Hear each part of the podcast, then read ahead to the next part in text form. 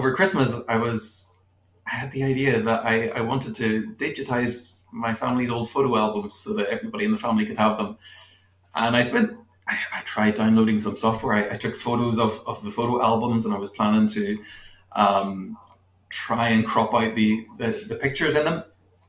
And I, I know there's some software for that, but it was all really slow. And then I realized that I wrote some software. And if I actually draw around them, the photos in QuPath, I know how to get them reshaped and make them all fit together and actually know how to manage those annotations and, and projects and everything. So in the end, I used QuPath in order to digitize my family photo album so I could give it to, um, to everybody in the family at Christmas. So it's pretty versatile. You can apply it to lots of different things. I think I will use QuPath for that. I wanted to do that also. I should so probably document the process. It's not obvious. Yeah. yeah, and post on YouTube. cool.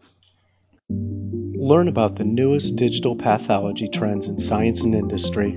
Meet the most interesting people in the niche and gain insights relevant to your own projects. Here is where pathology meets computer science. You are listening to the Digital Pathology Podcast with your host, Dr. Aleksandra Zuraw. Welcome to the Digital Pathology Podcast. Today, my guest is Pete Bankhead. He is the author of QuPath, an open source image analysis software. Welcome, Pete. Thank you. How are you today? Good, thanks. How are you? Good, good. Thank you so much for uh, joining the podcast, for being my guest today. And let's start with the introduction. Tell about your background and how did you end up in the digital pathology field? Um, yeah, very much by, by accident. Um, so I find a lot of people in academia at the minute they sort of mention feeling imposter syndrome, but I kind of do feel it is valid with my background. If I go back to the beginning, um, when I was at school, I did the minimum science that I could so like physics, chemistry, and, and biology squeezed into one subject. Not because I didn't like them, but just I wanted to do other stuff. So I did art, computing, and maths. But then for my degree, I went in a completely different direction, and my undergraduate degree is in theology, um, which was okay. That is yeah different.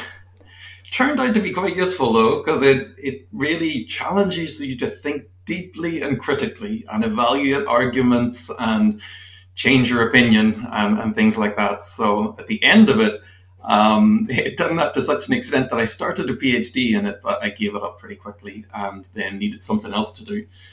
Um, and so at that point, I started to think maybe medicine would have been good to go into, but it, it seemed too late. Um, and computer science became a bit more possible uh, with my background. So there was a conversion course at the university in Belfast for people with perhaps less than practical degrees to teach them skills computer science. So I did that. It was sort of like an undergraduate squeezed into a year, so it was called a master's. Um, it ended up, I was doing a project in Munich as an Erasmus student, uh, and that's where I first was working on open source software for post processing video lectures um, back in 2005, whenever um, the internet connections were maybe not so, so good or so fast. What um, did you use for that? And I used to work in Munich as well. Yeah. Um, so I, I, was writing it in Java. My supervisor mm-hmm. was Peter Ziewer, and he had developed this tele-teaching tool software, and then we needed um, something to post-process the lectures. So that was my project. Um, so at the end of that, then um, I returned to Belfast. It turned out that my my uh, master's hadn't quite qualified me for a job in a company. I applied, I didn't get into it, so I applied for a PhD and I got accepted for that. And so I ended up in a biomedical sciences uh, research group, um, sort of seemingly by chance, um, in a physiology group looking at calcium signals and retinal arterioles. So my supervisors were all from biomedical sciences, and they optimistically thought that they could teach me enough biology and lab skills, and I would bring the computer science and I could work on their image analysis problems we decided pretty quick that um, that was probably not going to be too good to have me in the lab, and so I spent the whole of the PhD focusing purely on image analysis. So digital pathology was actually by chance. Uh, yeah. Yes. Or did you have another choice? Um, I didn't know what it was whenever I started it. So whenever I, so after I finished the, the PhD, um, I went off to Heidelberg um, to work as a sort of somewhere between a postdoc and a staff scientist for three years there in a core microscopy facility where my job was to come up with sort of ways of analyzing images for the users of the microscopes. So then that's a load of different people with a load of different um, projects and scientific questions. And if I approached it with the sort of PhD mentality of three years later you might get an algorithm, um, that was not really going to please anyone. So that brought me more into the world of using open source and taking tools like ImageJ and Fiji, adapting them, scripting them, writing plugins, and so on, and starting to teach image analysis a lot more. But it was a three year contract. Whenever that ended, I applied for a couple of things and I thought, see which, if any, happens first. And that happened to be digital pathology. So it brought me back to Belfast um, at the end of 2012. And all I really knew is that it involved images in some way. And so it seemed like it was going to be a, a continuity. But I've ended up staying in there longer than in any other field.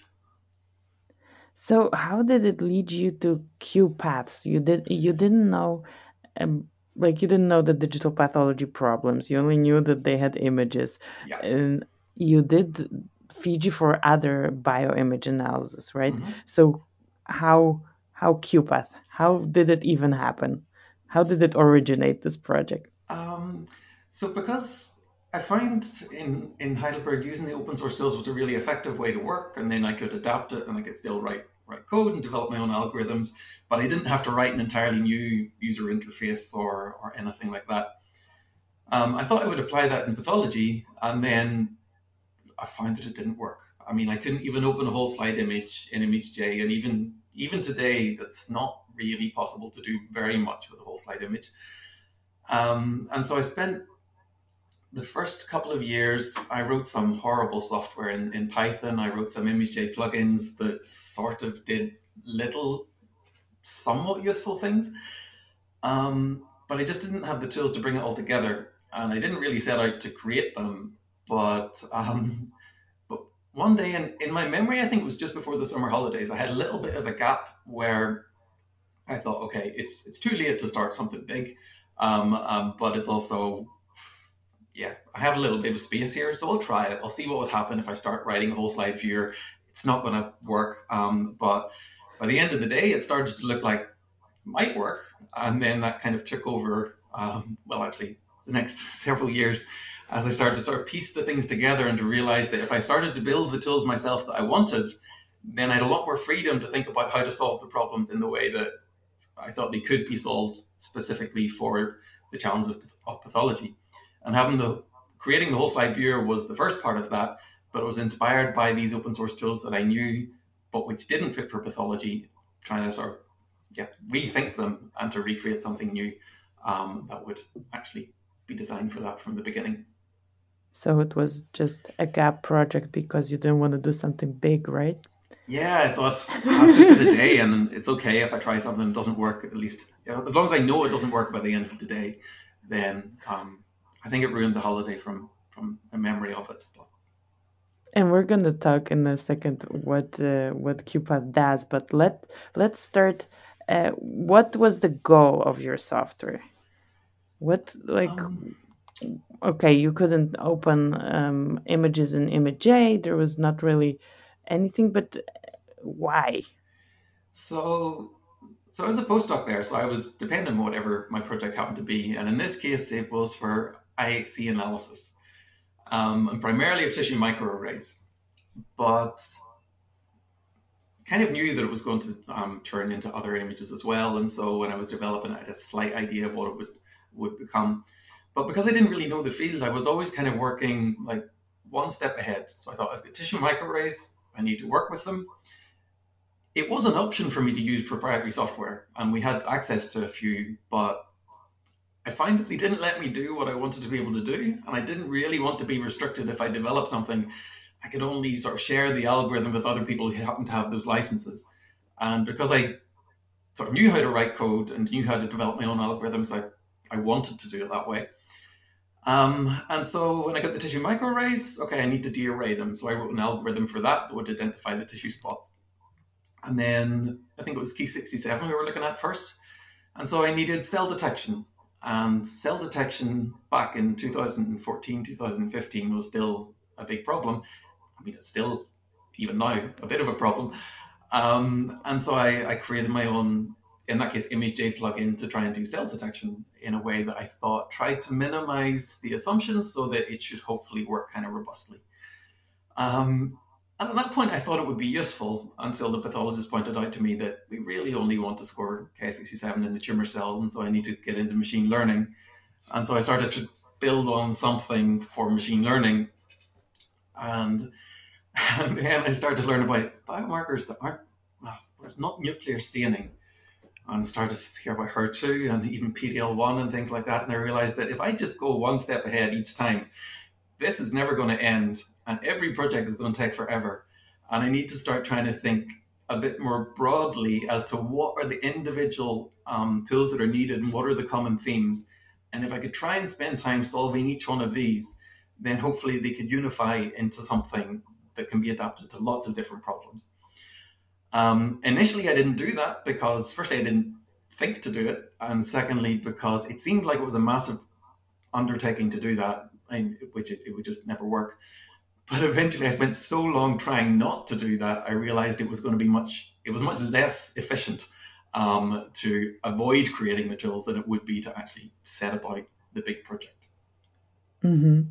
So I use QuPath mostly as a slide viewer and annotation tool, minimal uh, amount of image analysis. Uh, obviously, it is mainly image analysis tool, although you said you started w- as a with the concept of a viewer. Um, who is this tool for now, and who is Um, currently using it? So it's really, it's really for anyone who wants it. Um, so whenever I was, whenever I was Who might it, want it? Um, so I suppose the most obvious thing about it is that it's useful for pathology, and having path in the name um, kind of gets that makes that evident. And so pathologists might want to use it. But I also created it because I needed the tools myself to develop algorithms because that's why lots of people use ImageJ because you don't need to write it from scratch. You can write a plugin. And so with QuPath, you can write an extension or you can write a script. So if I want to create an algorithm and share it with somebody, particularly with a pathologist in a user-friendly way so they don't have to get into the code, then QuPath gives me the tools to do that. But because my background was more in fluorescence microscopy and different types of images, I was still always thinking of those problems as well and the stuff that biologists are finding difficult in their images, where I thought maybe I could just, without telling anyone, try and solve some of those problems as well a little bit. Um, and so I started building some of the tools, thinking ahead for, say, fluorescence images, and which turns out with multiplex to be quite important. But it's even not really restricted to that. So over um, at the minute in these strange times, uh, over Christmas, I was I had the idea that I, I wanted to digitize my family's old photo albums so that everybody in the family could have them. And I spent I, I tried downloading some software. I, I took photos of, of the photo albums and I was planning to um, try and crop out the, the, the pictures in them. And I, I know there's some software for that, but it was all really slow. And then I realized that I wrote some software. And if I actually draw around them, the photos in QuPath, I know how to get them reshaped and make them all fit together and actually know how to manage those annotations and, and projects and everything. So in the end, I used QuPath in order to digitize my family photo album so I could give it to, um, to everybody in the family at Christmas. So it's pretty versatile. You can apply it to lots of different things. I think I will use QuPath for that. I wanted to do that also. I should So probably document the process. It's not obvious. Yeah. Yeah, and post on YouTube. cool. So, do you know how many people are using it? Uh, no, not really. I don't track users. I can't track users, and I don't even know entirely what's involved in that. I do know that it's been downloaded over 130,000 times. And 130,000. Okay. So that's for all of the versions. And the latest version, it's over 20,000 times, and it grows by about four to 5,000 new downloads per month. Um, Okay. I, I started off trying to create a list of papers because I didn't want to overestimate how much it was used. So if, if I saw it cited in a paper, I would look it up and find out did they actually use it or did they just mention it and reference it. And so there's about 470 to 500 papers at the minute that actually used QuPath, Um, not all of them citing it, and that's more than half of those are in 2020. Oh but my there's goodness. a- there's an extension from Google for the Google Cloud API, and there's a, a, sort of a companion project, I think, from Bayer, where it's like a Python library that links up with QuPath. So I know it's also used in industry as well. I know I can confirm that.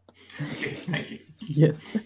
Wow, congratulations. So how did you know how to build this software? You you used other softwares and you said, you know, commercial was a little bit restrictive, but you didn't know, you didn't have any experience. How does one start doing this? And also you said you know how to code, but software development is a different story than just knowing yeah. how to code. I want to know this story. Like how did you know how to do it? I didn't know how to do it, and that's why I spent two years not doing it. If I'd known how to do it, I might have started it sooner. Although also, if I'd known how to do it, I would have known how much time it would take, and I might have stopped sooner as well. So I'm not sure it could have gone either way. But um, and with the commercial software, I really didn't actually use it very much because I knew I didn't want to use it because I would be locked into that, and I also didn't really want to be influenced by it. So I'd rather be influenced by the problems and the people I spoke to and the problems they wanted to solve as opposed to anything else that I'd seen. But the one software that absolutely did influence me hugely is ImageJ. Mm-hmm. And so which is sure, open source as well. Yeah. Um, and so ImageJ was initially written by Wayne Rasband from NIH, and I think it was released around 1997. And it, it does it looks a little dated now, um, but it's only a couple of megabytes in size. And just, I think, last week or last month, um, Nature included it in their list of 10 computer codes that transform science because it's everywhere. The impact is massive for such a seemingly small thing.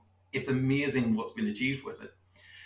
And there was a another project grew out of it called Fiji, which is like ImageJ plus certain curated plugins that are particularly useful. Mm-hmm.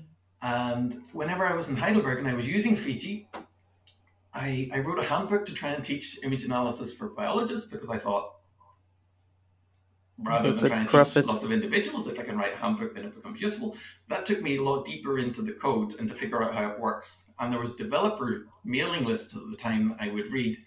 Um, I remember Johannes Schindelin and Curtis Rueden um, were, were very active on there.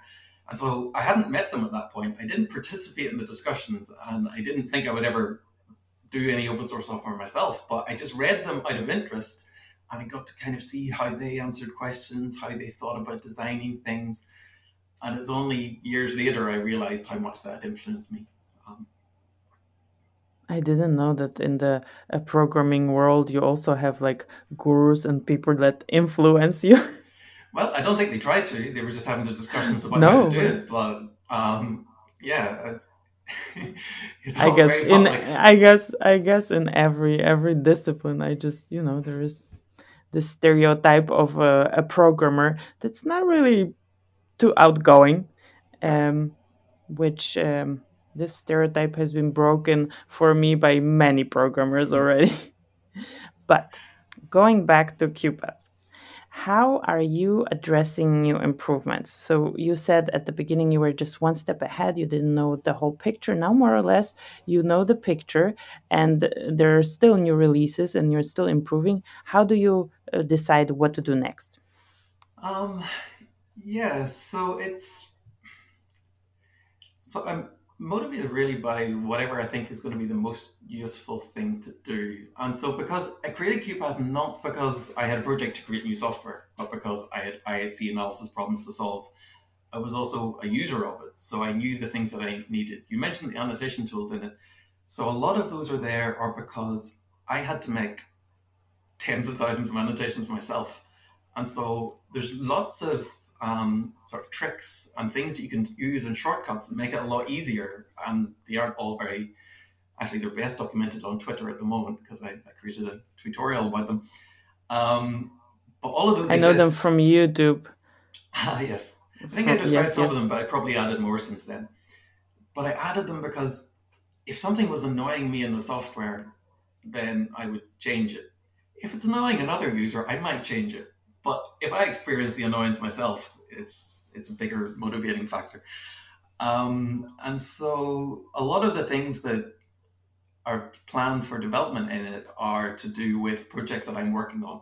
And so if you want something in it, collaborate with me is a good idea.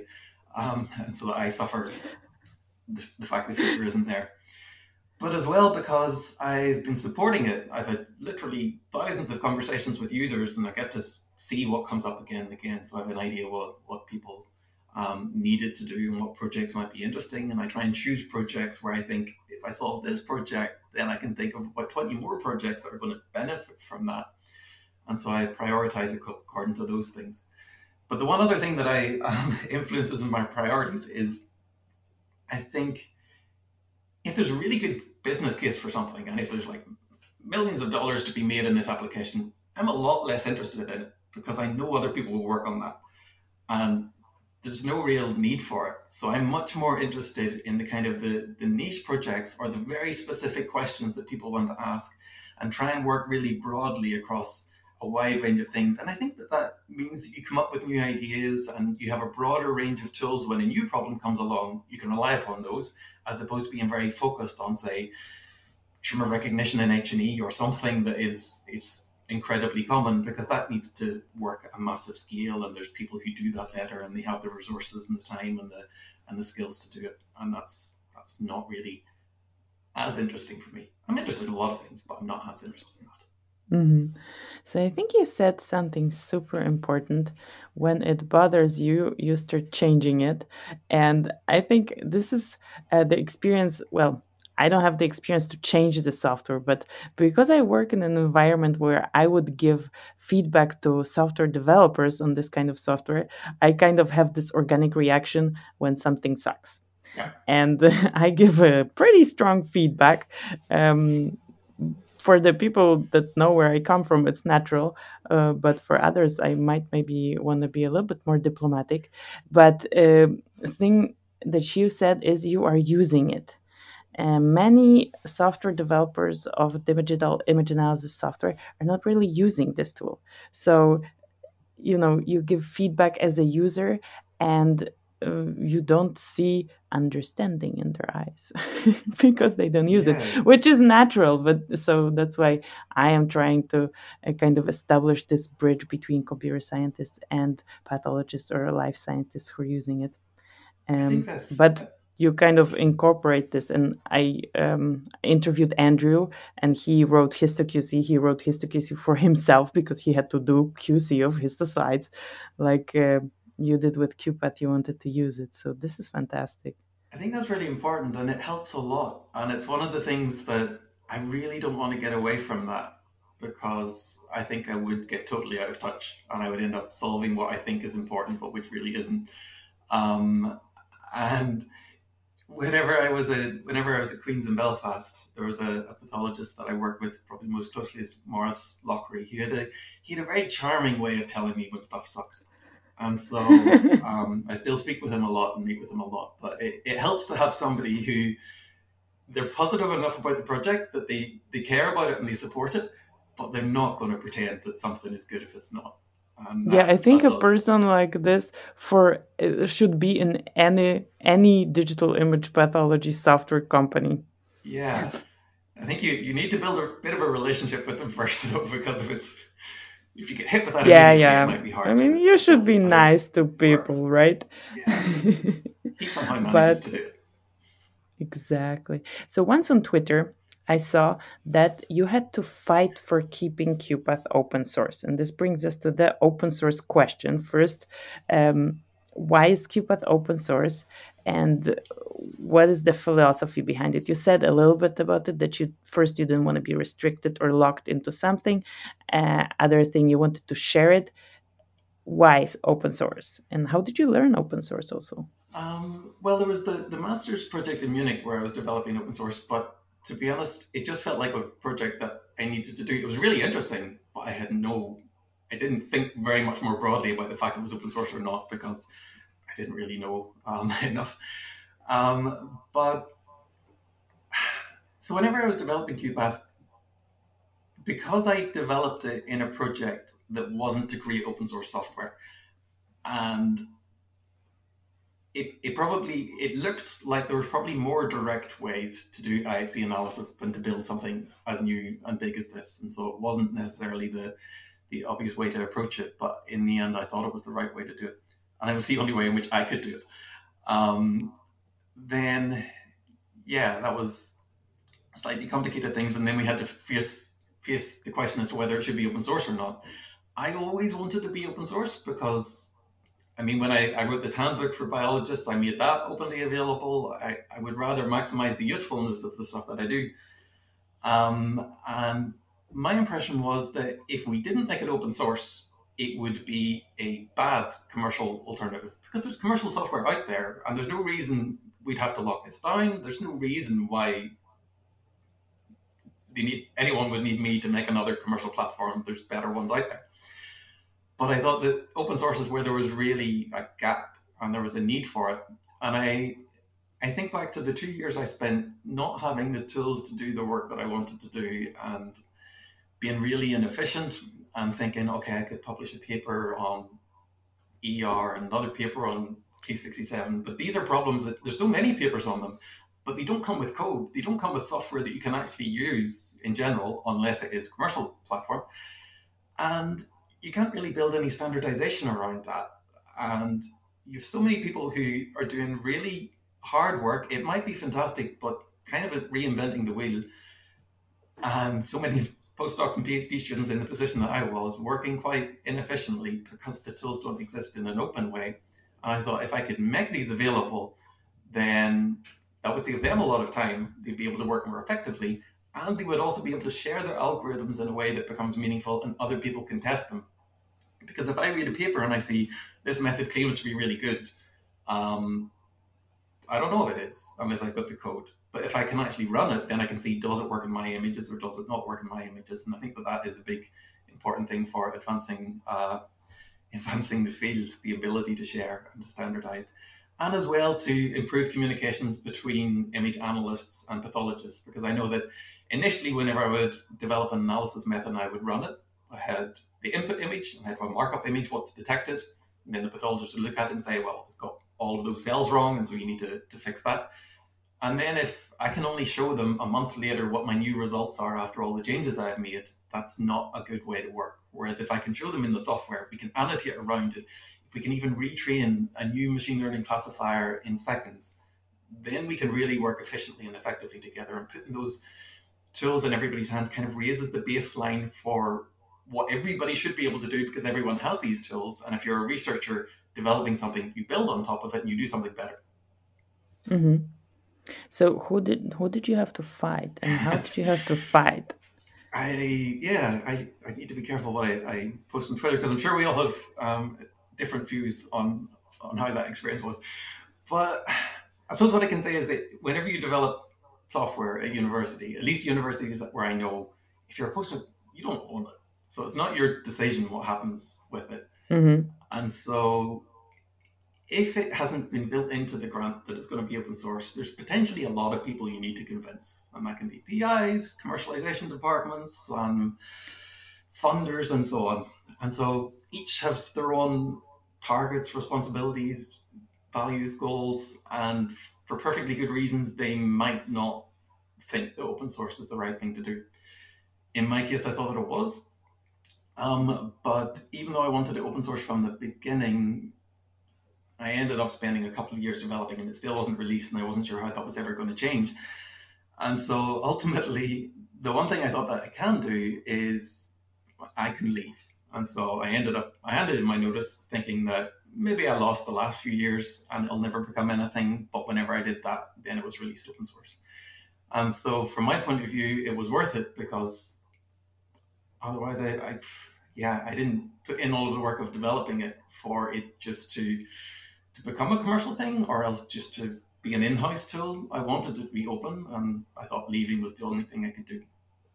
And so that was the way in which I, uh, yeah, tried to get it to happen. Unfortunately, it did. The addition to that is that because I couldn't publish it and make it open source, I also couldn't have much of a future in academia because no one had saw what I'd done. And so I ended up in a company then and after I joined that, I was told that I couldn't actually do any open source. I couldn't continue it and support it when I was there. So I lost the next year when I couldn't update QuPath at all. And so it was released, and then I could just look at the use increasing, but I couldn't actually update it. And so I left that job as well.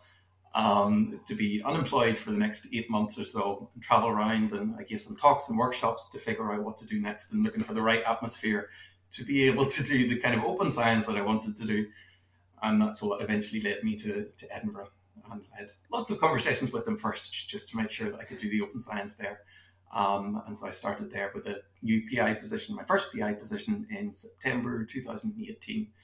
And that's when QuPath has really been a chance to revive it but it's very different, I find now, as opposed to when I was before developing it sort of fairly closed and then had very small number of users in the first uh, few weeks whenever I was still at university.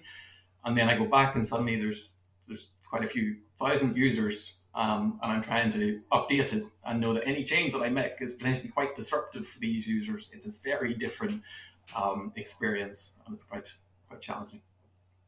So now you are able to do QuPath. This is part of your job now again.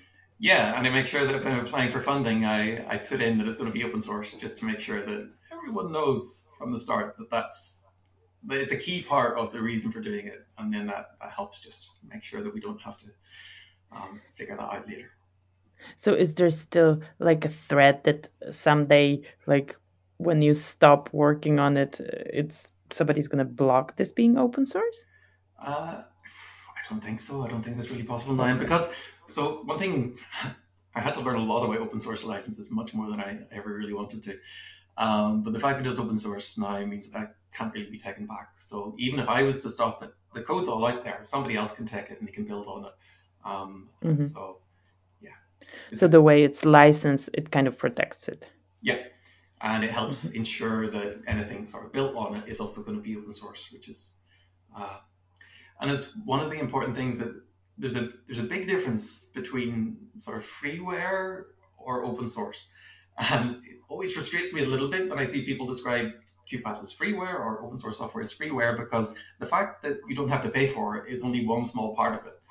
Um, the open source itself, the real benefit is these terms in which it's shared under, where you can see all of the source code, you can change it, even if you might not want to, or you might not be somebody who develops software yourself.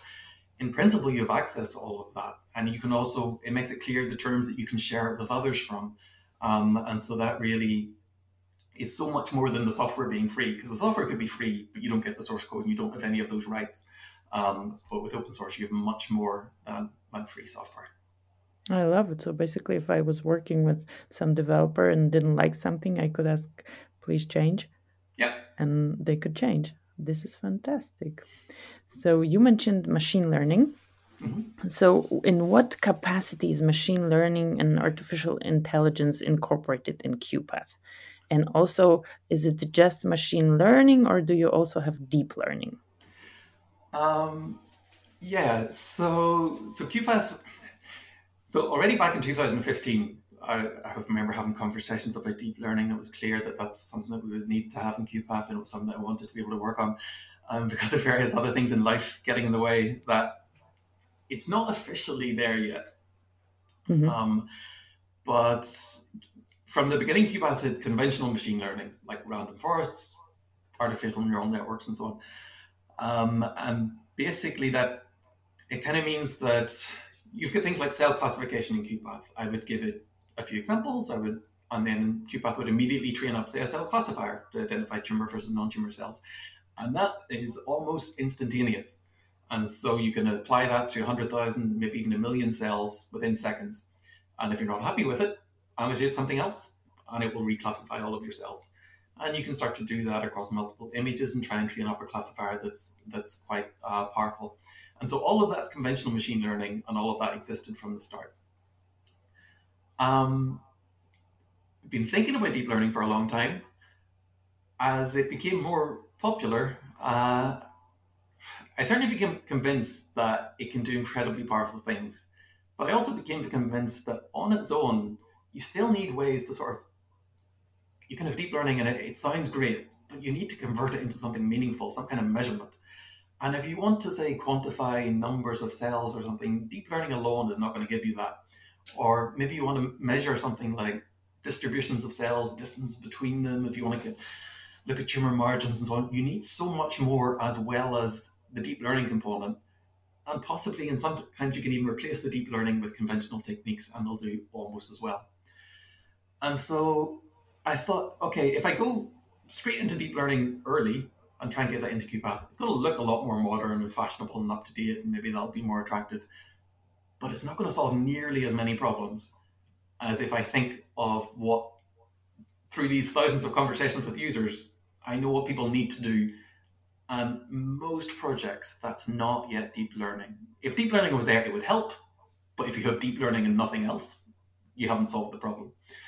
And so I've worked mostly on the things around it, like being able to represent your million cells, classify them one way or another, handle multiplexed images, look at distance metrics and all of this kind of stuff. So all of the kind of infrastructure I even have a pixel classifier in there that I can just annotate a few regions and based upon textures and colors, QuPath will then start to generate predictions from them live across your image.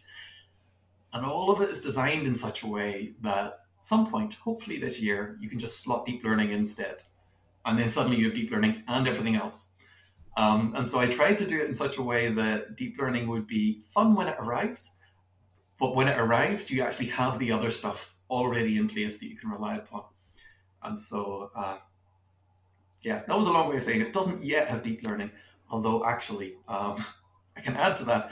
Immediately before um, lockdown, I was at a conference in uh, in Bordeaux, and I met Martin Weigert, who's developed this uh, along with uh, Uwe Schmidt, I think, um, a fantastic nucleus segmentation algorithm called StarDist. And I liked it so much that I developed a way to run it through QuPath whenever I got back.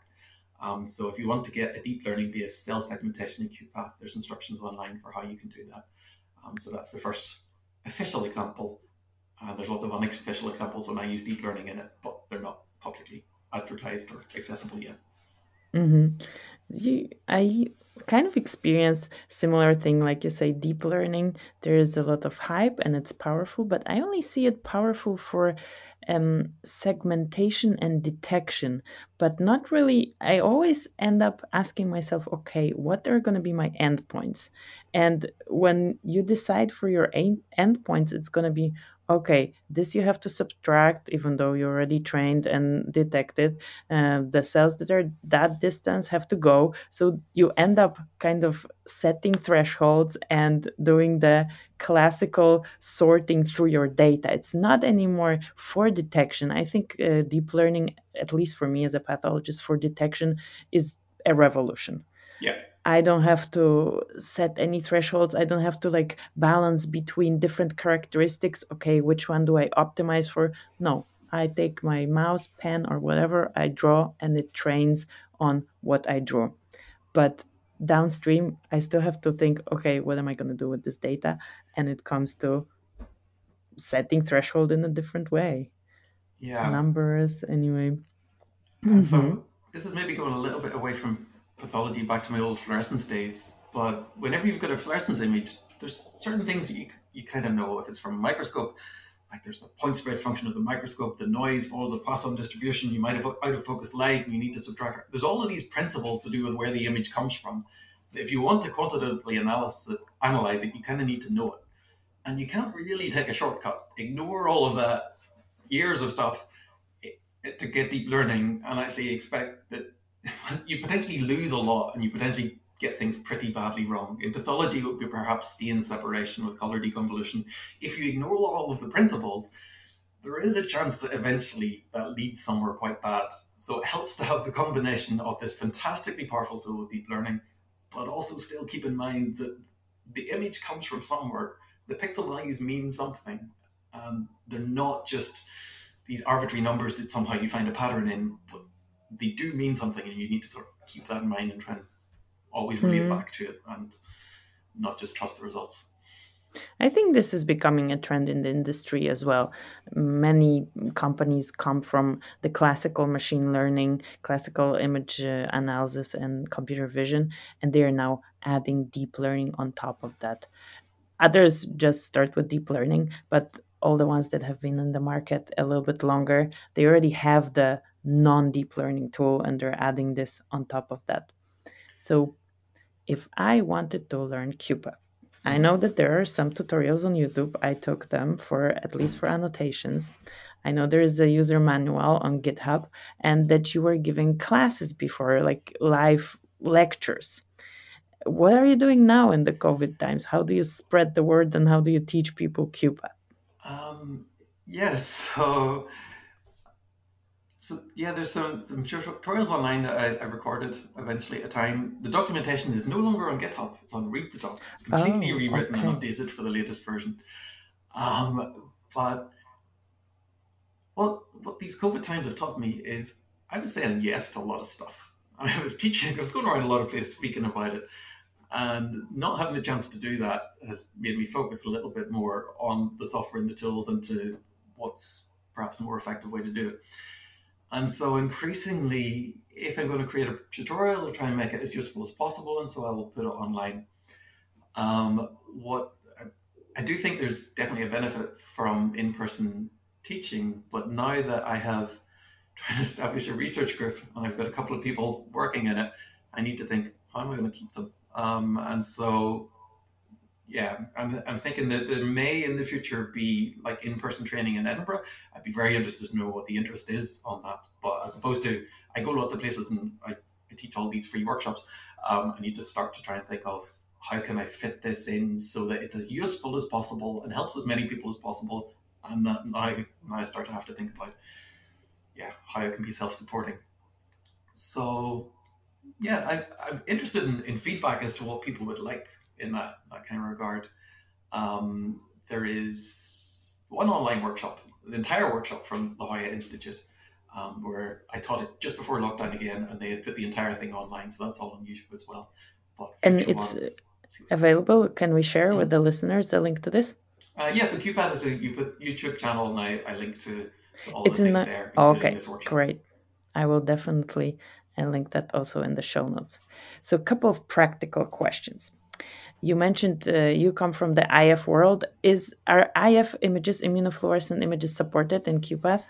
Uh, yeah, they always they always were from the from the start, uh, more or less. That was one of those things that I had to sort of because I had no projects that worked on it. I had to sort of try and sneakily make it work um, without anyone really paying attention to it. But the so whenever I left Queens, the latest version was 0.1.2, and that was the up to date one for for a few years. Now we're at 0.2.3. I was very conservative with my version numbers, which I, I now start to regret. Um, but the multiplex tools have improved a lot. So I can, for example, I've opened a, a image with 44 different channels and I can view them all simultaneously in QuPath. And there's even a little channel viewer that I can now move my mouse over and see them all side by side. So it's a lot easier to interpret. Again, because I find like multiplexed images, even with two or three channels, quite hard to interpret. Um, there's shortcuts in that I can toggle the channel on or off. I just type the number of the channel and then that will immediately toggle it on or off. And it's a lot easier to see what's within the image. There's this multi-channel viewer, this cell detection should work as well as it ever works, uh, which is variable. Um, but it will also measure all of your channels, your multiplexed image, and you can train up machine learning classifiers one marker at a time and then apply them sequentially in order to get whether a cell is positive for various different markers um, and then visualize all of that information. So all of that exists at the moment. hmm Next question is exporting annotations an option? And uh, I know it is because I Googled it, but I kind of uh, would look forward something like in Aperio image scope where they are exported automatically and you can send them via email. I did not find that in QuPath. Is this an option? Um, not yet, but so so Melvin was the first person ever employed.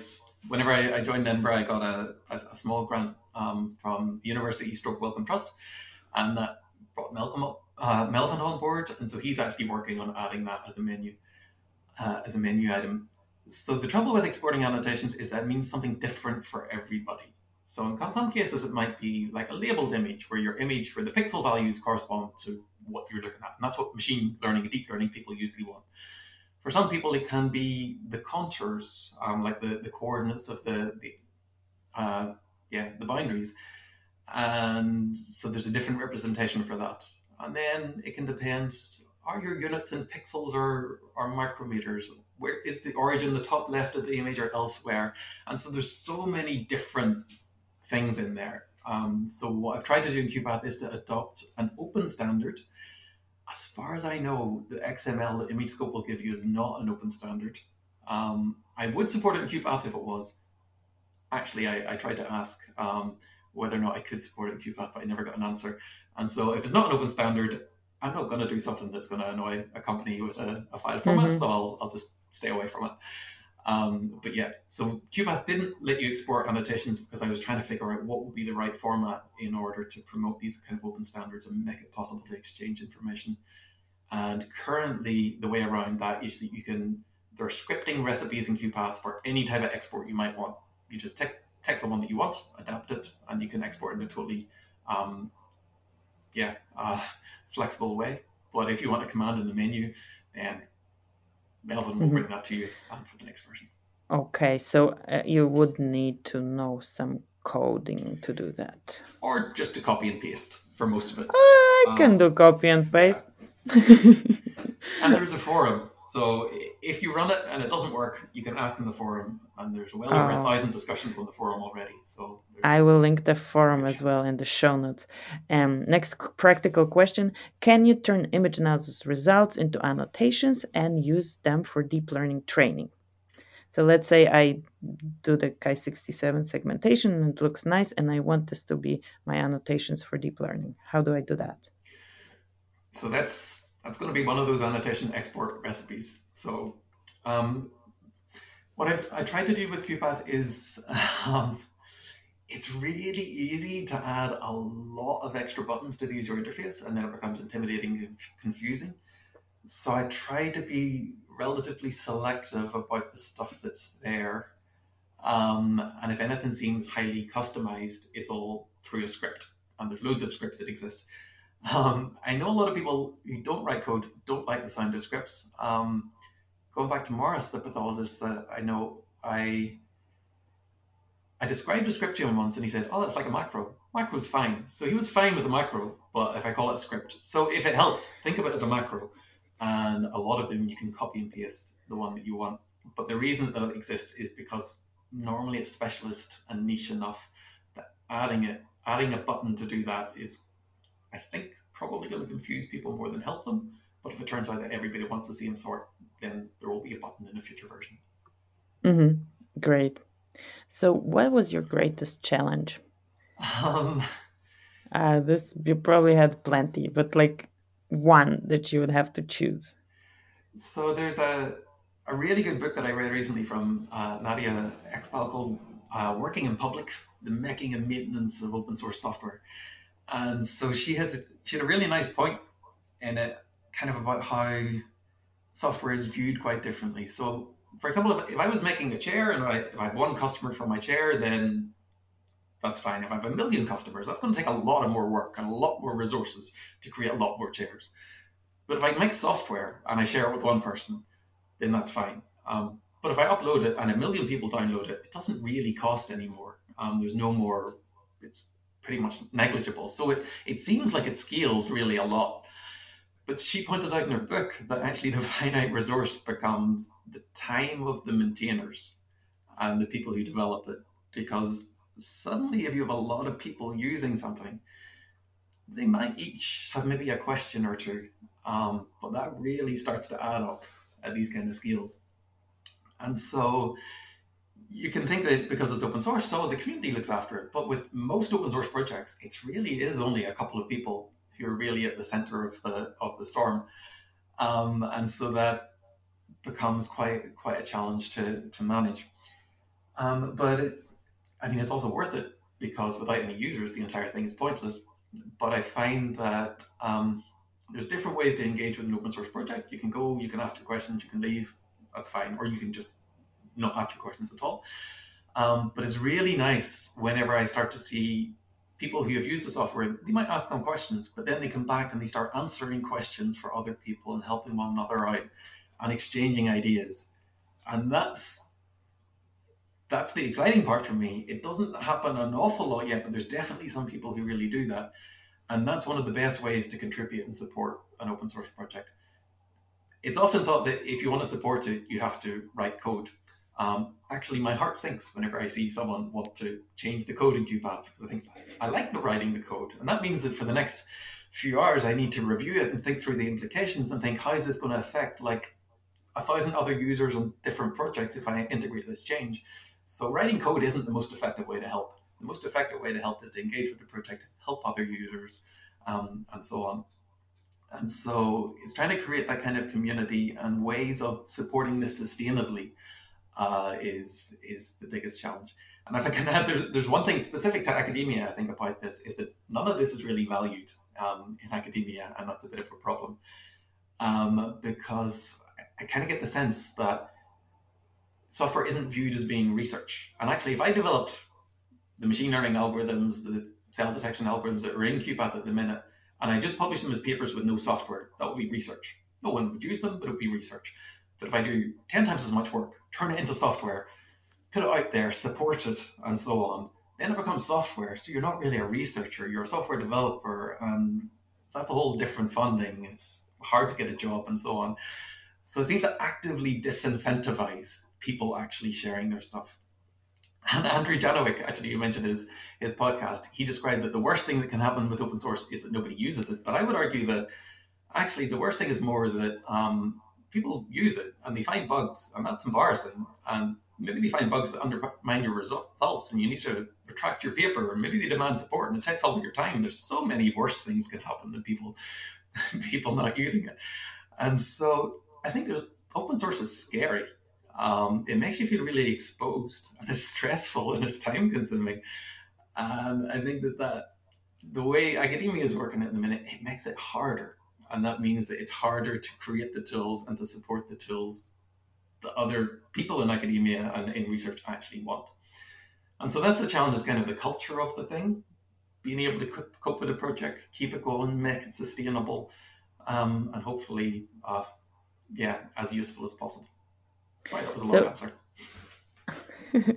academia values publications and citations, right? So yeah. um, citations, I assume, help bring this project forward. So here, a big uh, call for action to everybody who's listening. If you're using for any of your research, please cite. And I think there are instructions on the website uh, how to exactly cite or which paper to cite. And I'm gonna also include that in my show notes. Thank you. Pete, what are the next steps in your research? Any new exciting projects, or is it new exciting things within QuPath? You're basically employed by QuPath wherever you go. Um, yeah, I'm not. So for me, QuPath is only ever a means to an end. Um, and so I hope it'll be useful. Um, yeah, occasionally I, I hear from companies and they suggest, oh, you can do this and then you'll get more users. And I think, I don't want more users. I want it to be as useful as possible. And that can be a small number of users who do fantastic things with it, or it can be a large number of users who um, maybe don't do fantastic things with it. I would much rather have the, the smaller number who, who use it as usefully as possible.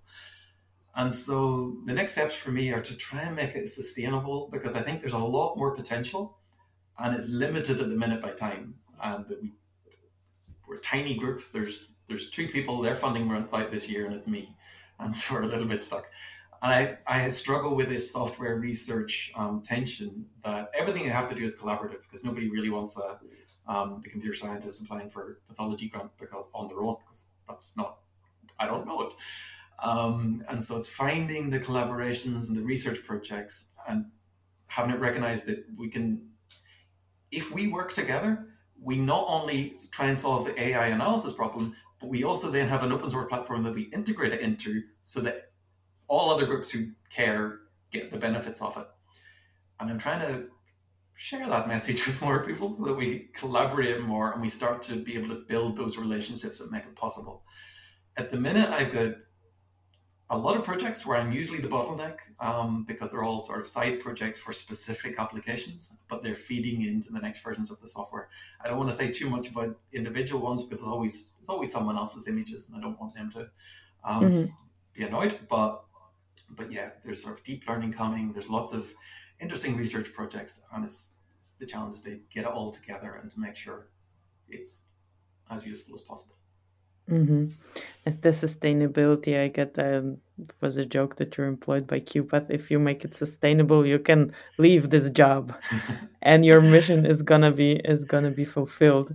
At least. Uh, yeah, I'd be quite happy if if uh, if I can stay in academia and, and maybe if somebody creates something that the serves the same need, then I'll do something else other than QuPath. It doesn't have to be QuPath. But at the minute, I think it, there's something that it can probably offer. There's a lot more that it can offer, and I would like to to keep it going. Um, and yeah, there's a chance that yeah, I, I, build a group and then they all become better at doing it than I am, and then I become myself useless and I can do something else instead. But at the minute, I'm I'm still quite in the middle of it. Thank you so much. Thank you so much for coming and talking about it, and thank you so much for QuPath. I mean, it's fantastic. I love it. I only use it in a limited capacity, but you know what? I'm gonna learn to use more. Thank you. Thanks very much. Have a great day. Thanks, you too. And take care. Thanks for listening. For more great digital pathology resources, visit the Digital Pathology Place website and subscribe to our newsletter on digitalpathologyplace.com. After subscribing, you will get access to the free digital pathology crash course, which will help you start working on your digital pathology projects immediately. Talk to you in the next episode.